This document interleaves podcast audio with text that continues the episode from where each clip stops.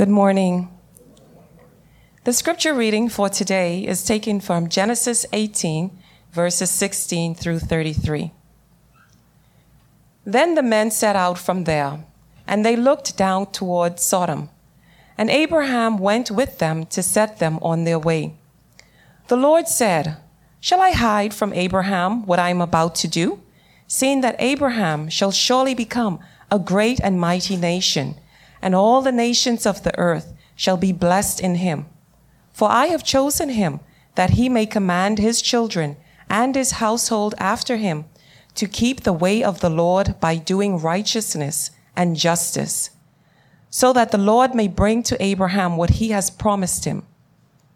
Then the Lord said, Because the outcry against Sodom and Gomorrah is great, and their sin is very grave, I will go down to see whether they have done altogether according to the outcry that has come to me. And if not, I will know. So the men turned from there and went towards Sodom. But Abraham s- still stood before the Lord. Then Abraham drew near and said, Will you indeed sweep away the righteous with the wicked?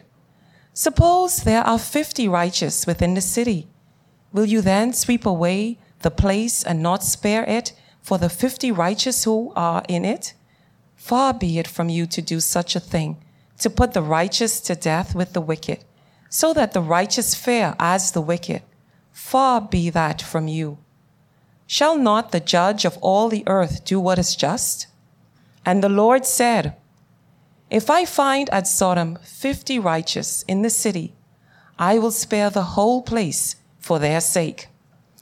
Abraham answered and said, Behold, I have undertaken to speak to the Lord. I, who am but dust and ashes, suppose five of fifty righteous are lacking. Will you destroy the whole city for lack of five? And he said, I will not destroy it if I find forty five there. Again he spoke to him and said, Suppose forty are found there. He answered, For the sake of forty, I will not do it. Then he said, Oh, let not the Lord be angry. I will speak. Suppose thirty are found there. He answered, I will not do it if I find thirty there. He said, Behold, I have undertaken to speak to the Lord. Suppose twenty are found there. He answered, For the sake of twenty, I will not destroy it. Then he said, Oh, let not the Lord be angry. And I will speak again but once, but this once. Suppose ten are found there. He answered, For the sake of ten, I will not destroy it. And the Lord went his way when he had finished speaking to Abraham, and Abraham returned to his place. Amen. Thank you very much, Joan. Well, last week we considered the wonderful account of the Lord's announcement to Abraham for the third time that he and Sarah were going to bear a child, even though she was 90 years old and far past childbearing. And that was a glorious promise for us as well because the Lord said to Sarah, Nothing is too hard for the Lord. And that helps us to remember that whatever our circumstances are as we live life in this world, nothing is too hard for the Lord. The account that we've come to this morning is a continuation of last week's account, but it is a most sobering account. As in the case of the flood, which we considered months ago in Genesis chapter 6, we have come to the account of God's announcement of judgment against Sodom and Gomorrah because, as he said, their sin was very grave. But in this passage, not only do we see God's judgment, we also see God's mercy. And I think somehow our eyes are more wired to see the judgment of God than the mercy of God. And I think when we consider this passage, two natural questions arise. And the first one is why does God judge sin? Why doesn't He just leave us alone that we live our lives as we choose and we do our own thing. Why doesn't He just leave us? And then the second is why does God show mercy? Why does God, who judges sin, also show mercy? And my goal this morning is to work through this passage and seek to answer these questions. But first, let's pause and pray. Father, we pray this morning that you would speak to our hearts from your word. We thank you, Lord, that you know each of us through and through. You know our full circumstances, Lord, and you know what we need to hear this morning. And so, Lord, would you speak to us, both collectively and individually? And we pray, Lord, that you would use the preaching of your word this morning for the building up of this church and for the glory of your great name. It's in Christ's name we pray. Amen.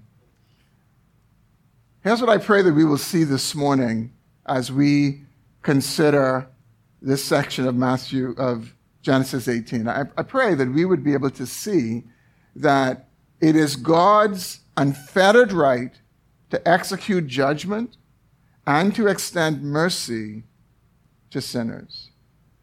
It is his unfettered right to execute judgment against sin and to extend mercy to sinners. God is not controlled by anyone, He is not dictated to by anyone, and the judgment that He executes, the mercy that He extends, is not controlled or determined by anyone by Himself. And when we understand this, we will never accuse God of being unjust or being unfair in anything that He does. When we understand that it is His right to judge it is his right to show mercy as he chooses to show mercy. When we understand that, we will never accuse God of being unfair in how he judges or how he shows mercy. So I want us to consider this passage this morning under two headings, and the first is God's judgment. Again, we're encountering God's judgment in Genesis for the second time at this point. The first one was in the flood. We saw how the Lord just destroyed the entire mass of humanity on the earth living at that time, and he saved eight persons. And he destroyed them because of sin. And now we come to the judgment of Sodom and Gomorrah, and we'll see, we won't see it this week, we'll see next week that God saves four persons. He rained fire and sulfur down on Sodom and Gomorrah, and he saved four persons. Now, this passage is centered around a conversation between the Lord and Abraham.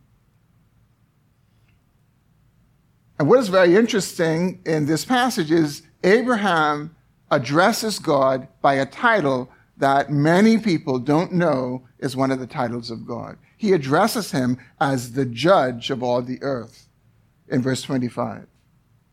Notice it's capital J, so he's not just saying like God is a judge, but he's saying that God is the judge of all the earth. Abraham, in his revelation, understood that God was the God was the judge of all the earth, capital J. And God judging all the earth means that he judges everyone and he judges everything. And the reason that God judges everyone and he judges everything is because he's the creator of everyone and of everything.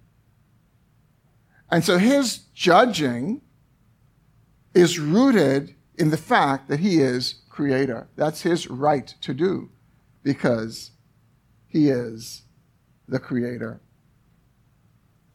And what we see in this account is that the Lord not only came to Abraham to announce that Sarah was going to have a child in about a year's time, but he also came to tell Abraham that he was going to bring judgment on Sodom and Gomorrah.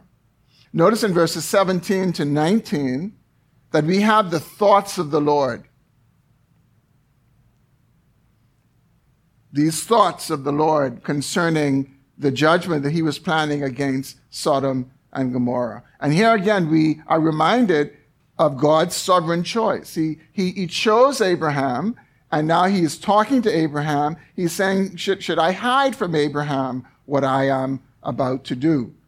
God chose Abraham to be the father of all who would ever believe, to be the father of faith. He promised that he would bless the nations through Abraham, through his offspring, who scripture unfolds to be the Lord Jesus Christ. That all who believe from every nation and tongue and tribe and kindred and group of people, Abraham would be the means through which the blessing of salvation would come to them. So we see in verses 20 and 21 that the Lord discloses his plan to judge Sodom and Gomorrah. Look again at what he says.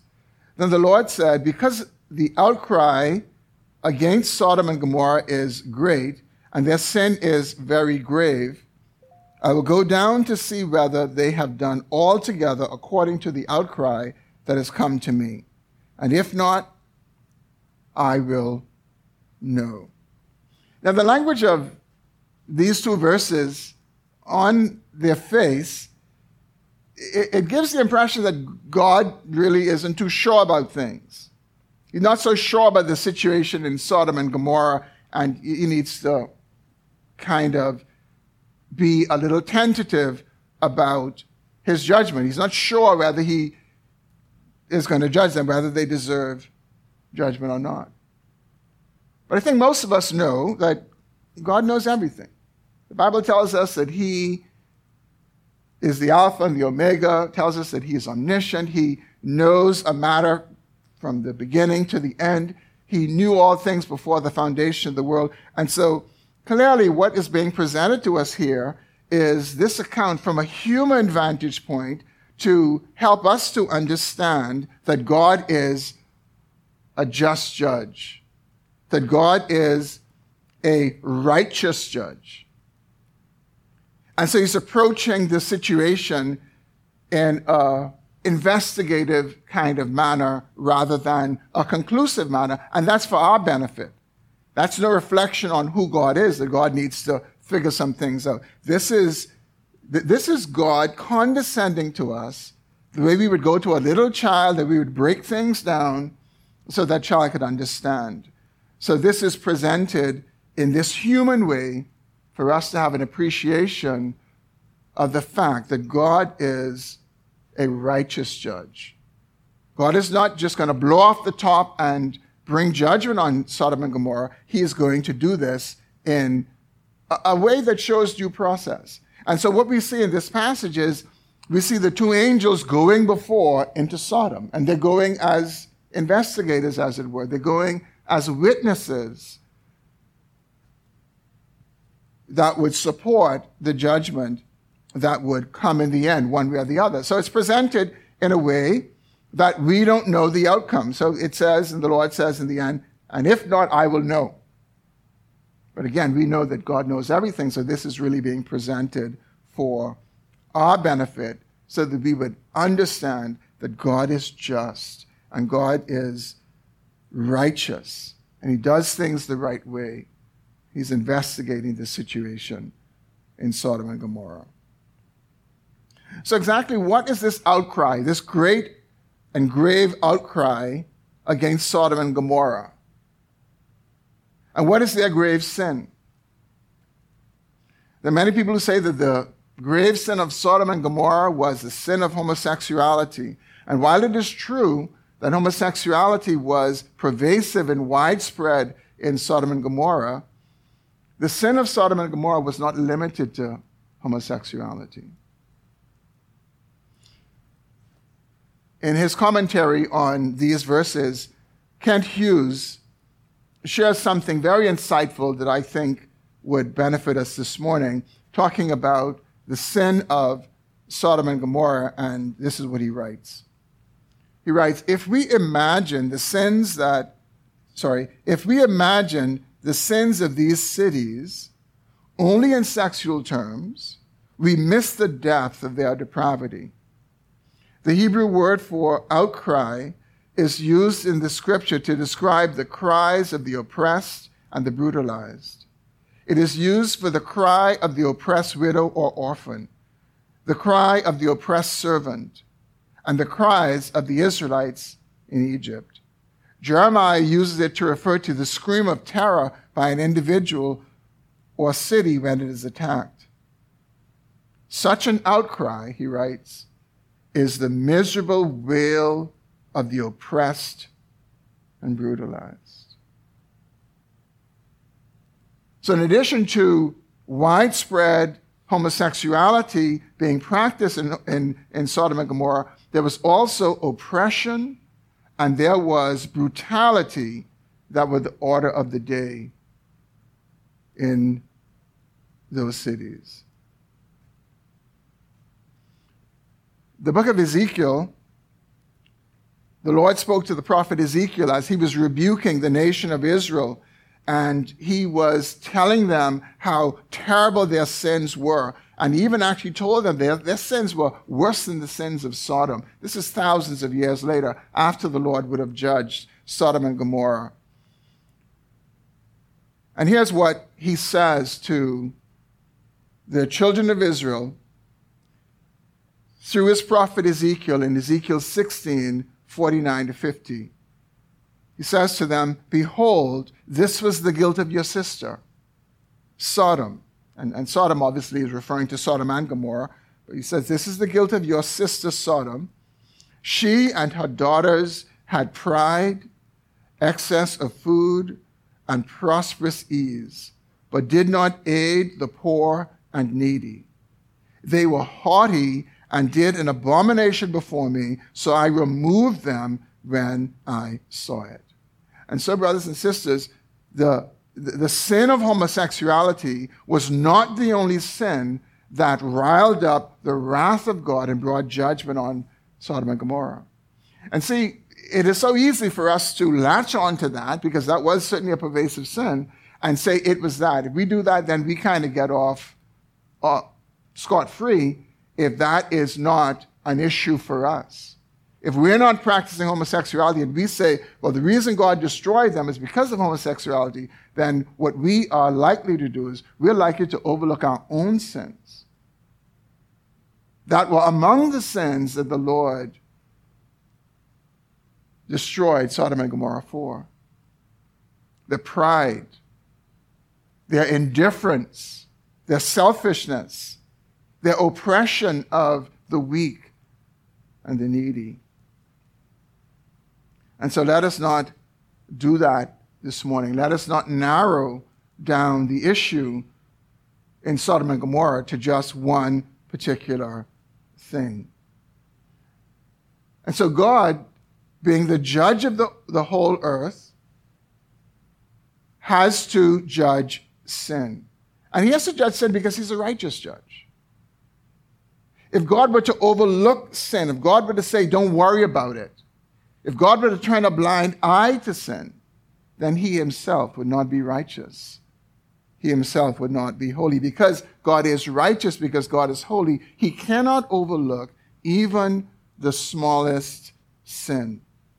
He, brothers and sisters, is the perfect, righteous judge of all the earth. And he cannot do otherwise than judge sin. And he will judge all sin. So, why did God decide to judge Sodom and Gomorrah, though? Certainly, they were not the only wicked people on the earth and in that region at that time. After Sodom and Gomorrah were destroyed, the sins for which they were destroyed did not end with them. Those sins continued so much so that we see in Ezekiel 16, the Lord is addressing the nation of Israel thousands of years later, and he says to them, Your sins are worse than the sins of Sodom. So, why did God decide to judge Sodom and Gomorrah? Well, we'll see the answer to that question next week when we come to chapter 21. But I think what, what we need to do this morning is we need to reflect upon this outcry against Sodom and Gomorrah because of the injustice, because of the oppression, because of the sin, because of the rebellion in Sodom and Gomorrah. And if we're halfway aware of what's happening in our world, we would agree that these same sins and rebellion and oppression and injustices are in our world. And, brothers and sisters, if we're halfway present and alert in our own society, these are sins among us. These are sins in our own nation. God took notice of these sins in Sodom and Gomorrah. And we should not think that He is not going to take notice of them in our land and indeed in all the nations of the earth. There is no sin, there is no oppression, there is no injustice, there is no wrong that God will overlook. None of it escapes his gaze. Because he's the all knowing, he's the all seeing God, and he is just, and he is holy. He's the judge of the whole earth. And as Abram said to him, Will not the judge of the whole earth do what is right, do what is just?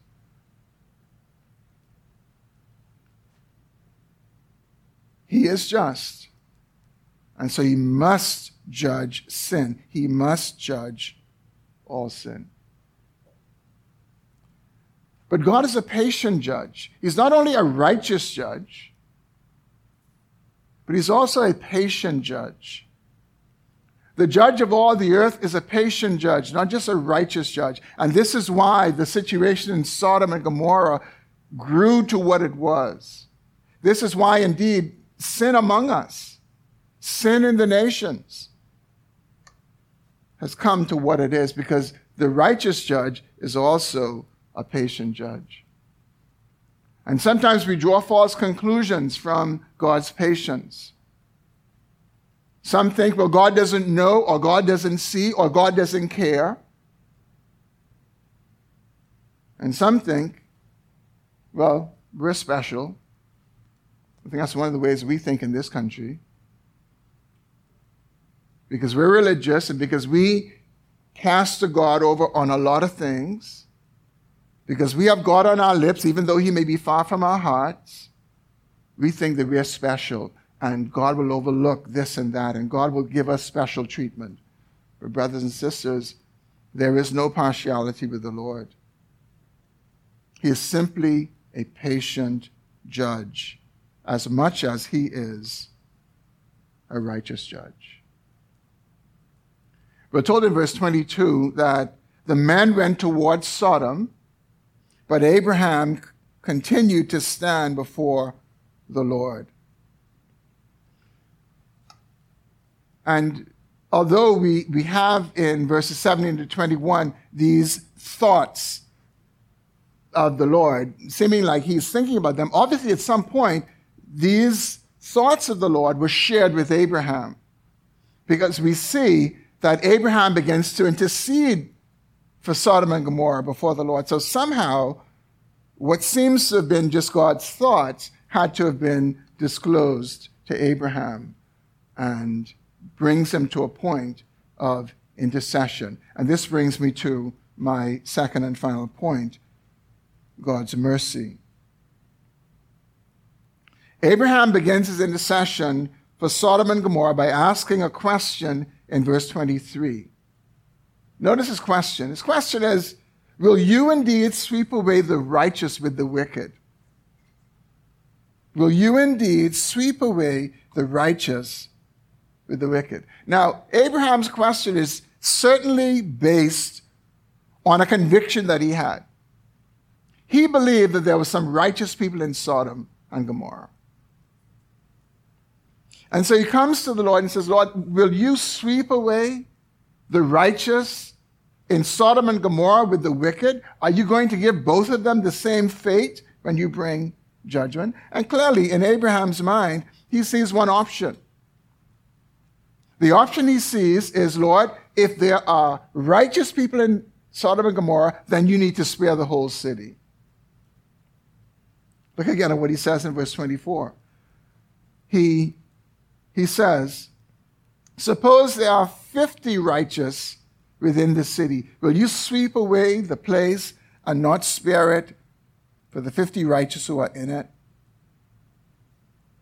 So Abraham is interceding for Sodom and Gomorrah to be spared, for God to withhold his judgment if there are 50 righteous people in the place. And he emphasizes his point, the point that he's trying to make to the Lord again in verse 25. He says, Far be it from you to do such a thing, to put the righteous to death with the wicked, so that the righteous fare as the wicked. Far be that from you. Shall not the judge of all the earth do what is just? And Abraham is right. Abraham is right that it is wrong to punish the wicked and the righteous together so that they have the same outcome. They, they, they fare the same. In other words, the, the righteous versus the wicked, it's no different because you experience the same judgment. He says, God, that isn't right if you were to do that. Now, does this mean that unbelievers and believers, the righteous and the wicked, do not sometimes die together? Sometimes they do. Sometimes natural disasters come, sometimes calamities come, and those who belong to Christ and those who do not belong to Christ, they perish together. We, we saw that in Dorian. We see it in many other disasters and calamities that happen from time to time. There are accounts of people being in churches worshiping the Lord, and some disaster happens, and they and they, they perish. But that's not what Abraham is talking about. He's talking about the judgment of God, and he's saying, God, you should not judge the righteous and the wicked in exactly the same way. Look at the Lord's answer to his question about 50 righteous in verse 26. The Lord says to him, If I find at Sodom 50 righteous in the city, I will spare the whole place for their sake. And then Abraham makes five more appeals to the Lord. In verse 28, he says, Suppose five of the 50 righteous are lacking. Will you destroy the whole city for lack of five? And he said, I will not destroy it if I find 45 there. And again in verse 29, he appeals, Suppose 40 are there. He answered, For the sake of 40, I will not do it. He again appeals in verse 30. Suppose 30 are there. He answered, I will not do it if I find 30 there. And Abraham again appeals in verse 31. Suppose 20 are found there. He answered, For the sake of 20, I will not destroy it. And Abraham again appeals in verse 32. Suppose 10 are there. He answered, For the sake of 10, I will not do it. Now, what are we to make of Abraham's intercession before God for Sodom and Gomorrah. On the account of righteous people in it, what do we make of his intercession before God to spare the entire city? I think the first thing that we should see is that Abraham was a merciful man.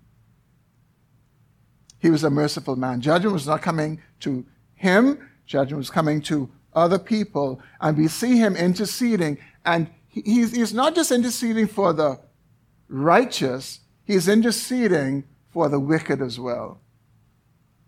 Abraham would have no doubt been concerned about his nephew Lot, no doubt concerned about Lot's family, but Abraham would have had the knowledge that God had the ability to spare Lot and his family the same way he spared Noah and his family.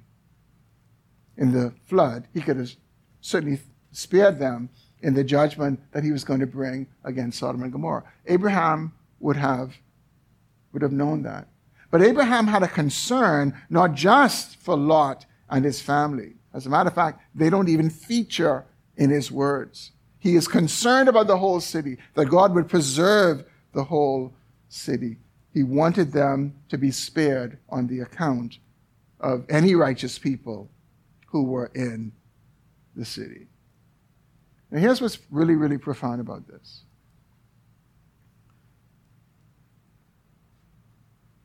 The sin of Sodom, being as grave as it was, the reputation of Sodom and Gomorrah and the wickedness in the city, the disregard for life and for uh, humanity, Abraham would have known.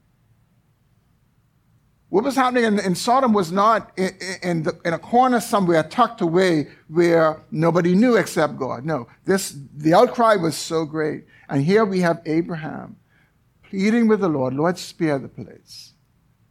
Lord, spare the people. If you find 10 righteous people there, Lord, just spare them.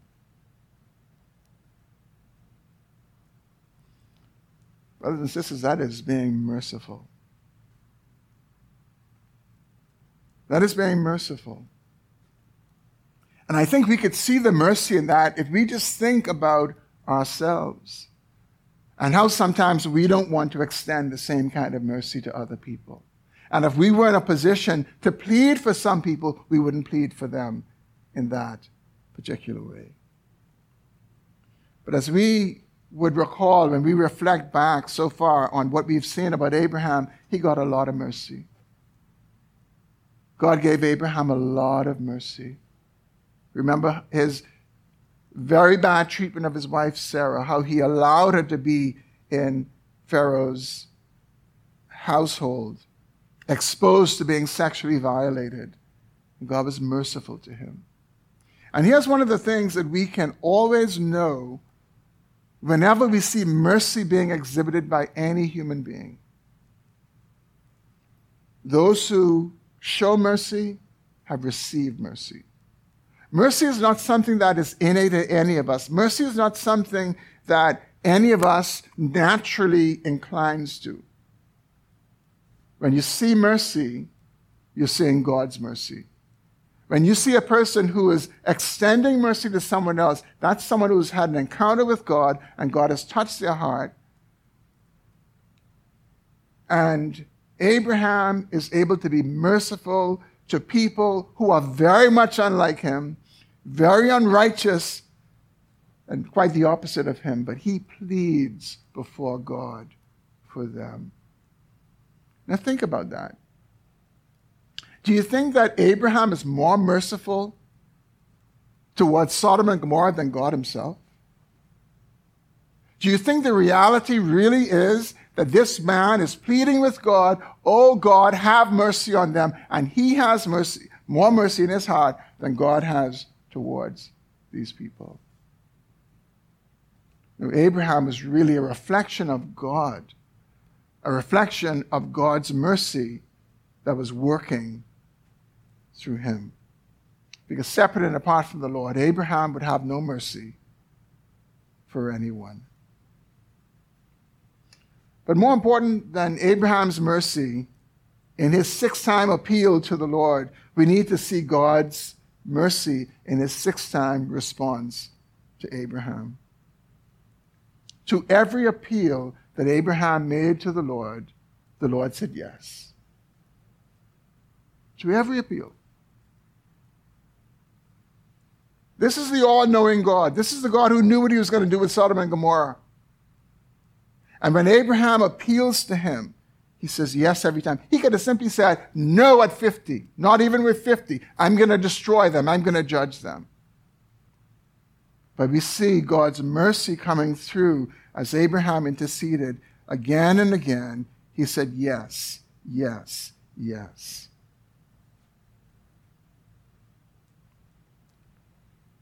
God is a merciful God.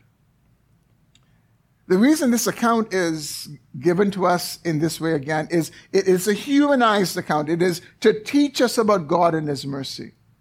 It is to teach us that God is a merciful God. Again, He knows everything perfectly. But the account is laid out for us in this way to display that the God who judges is also the God who extends mercy. In the end, Sodom and Gomorrah were destroyed. But let us not miss the larger and the more important point that God is merciful, and He was extending mercy each time that Abraham appealed to Him. God does judge. And He must judge because He's the judge of all the earth. But you know that judgment does not define God. Judgment is what God does, but judgment is not who God is.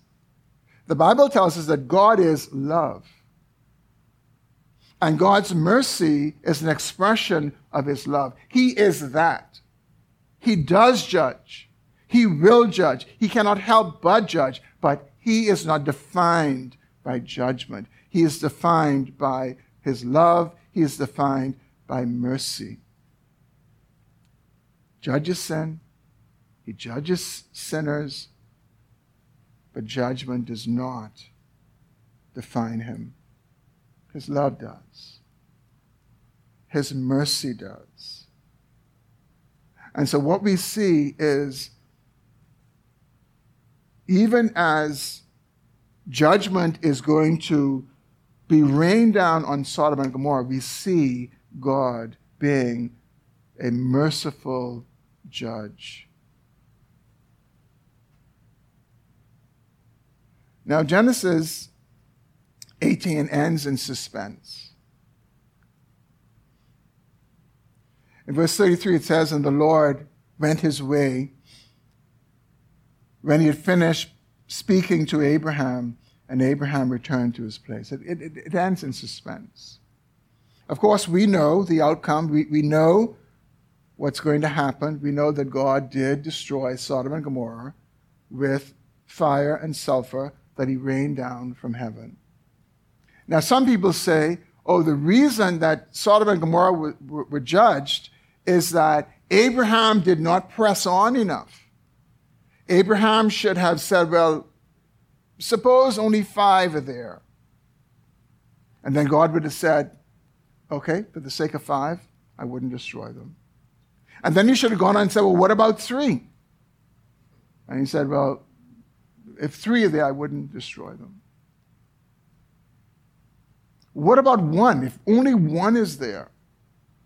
And then God would have said, I wouldn't destroy them. And they think that because four persons were spared out of, out of Sodom and Gomorrah, Lot, his wife, and his two daughters, because they were spared, they think that if he had just gone down a little bit more, then God would have spared the city. That's humanistic thinking, brothers and sisters. And it also contradicts why God judged Sodom and Gomorrah in the end. Here's the reality there were no righteous people in Sodom. None. There were no righteous people in and of themselves in Sodom and Gomorrah. And it's a, it's a very easy thing to see. We'll, we'll see this as we work our way through in Genesis 19.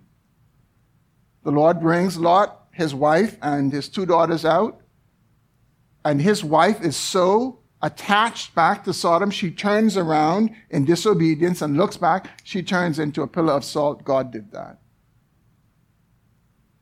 And then we see a short while later, very much like Noah and the deliverance that he and his sons experienced after they, they came through the flood, we found Noah laying naked in his tent, and we realize that Noah wasn't all that. He found grace in the eyes of the Lord, but not because there was anything in and of himself. God gave him grace for one reason. He chose to give him grace. And we're going to find in Genesis 19 that Lot sleeps with two of his daughters, his, his two daughters. He gets drunk, they get him drunk, and he sleeps with his two daughters on consecutive nights and did not know it. And you come to the conclusion really, really fast there were no righteous people in Sodom. There were no righteous people in Sodom.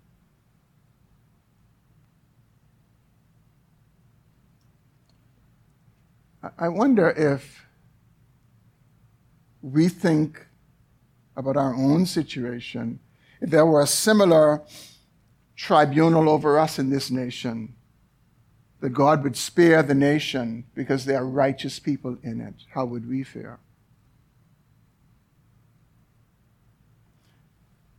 And I think what we tend to do is we tend to think about righteousness in degrees. We tend to think about righteousness in greater and less lesser sins. But brothers and sisters, God has one standard of righteousness, and He doesn't grade on a curve. His righteousness is perfect righteousness.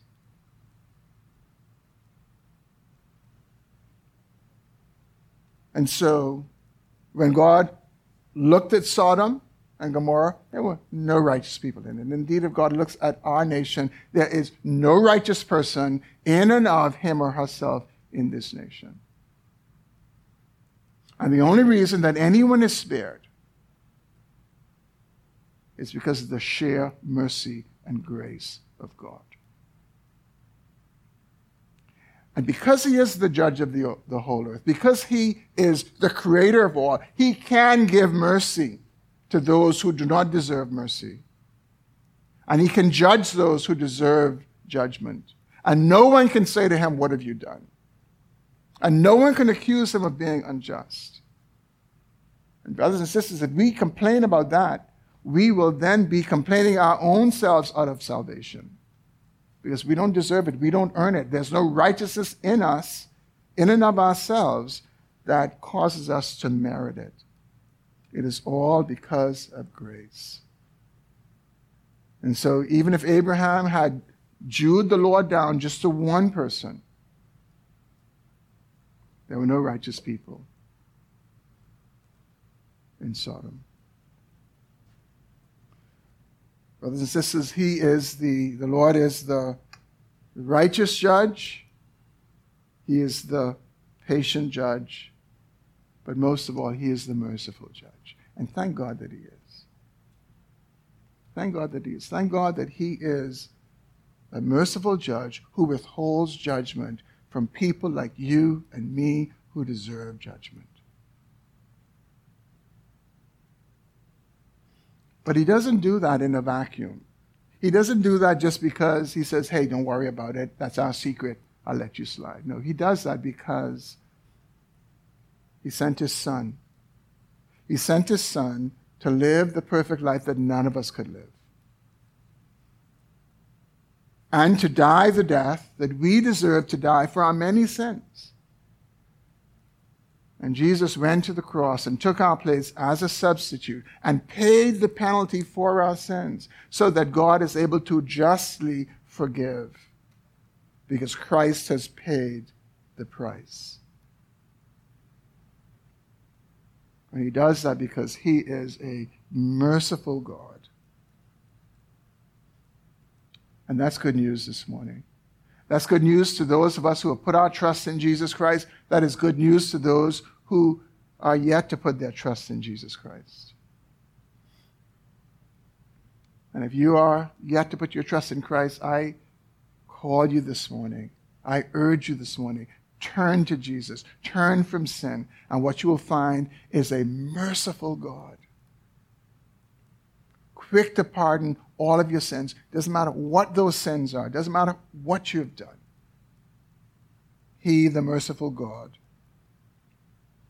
will forgive and will reconcile all those who come to him. And I pray that you do that this morning. Let's pray.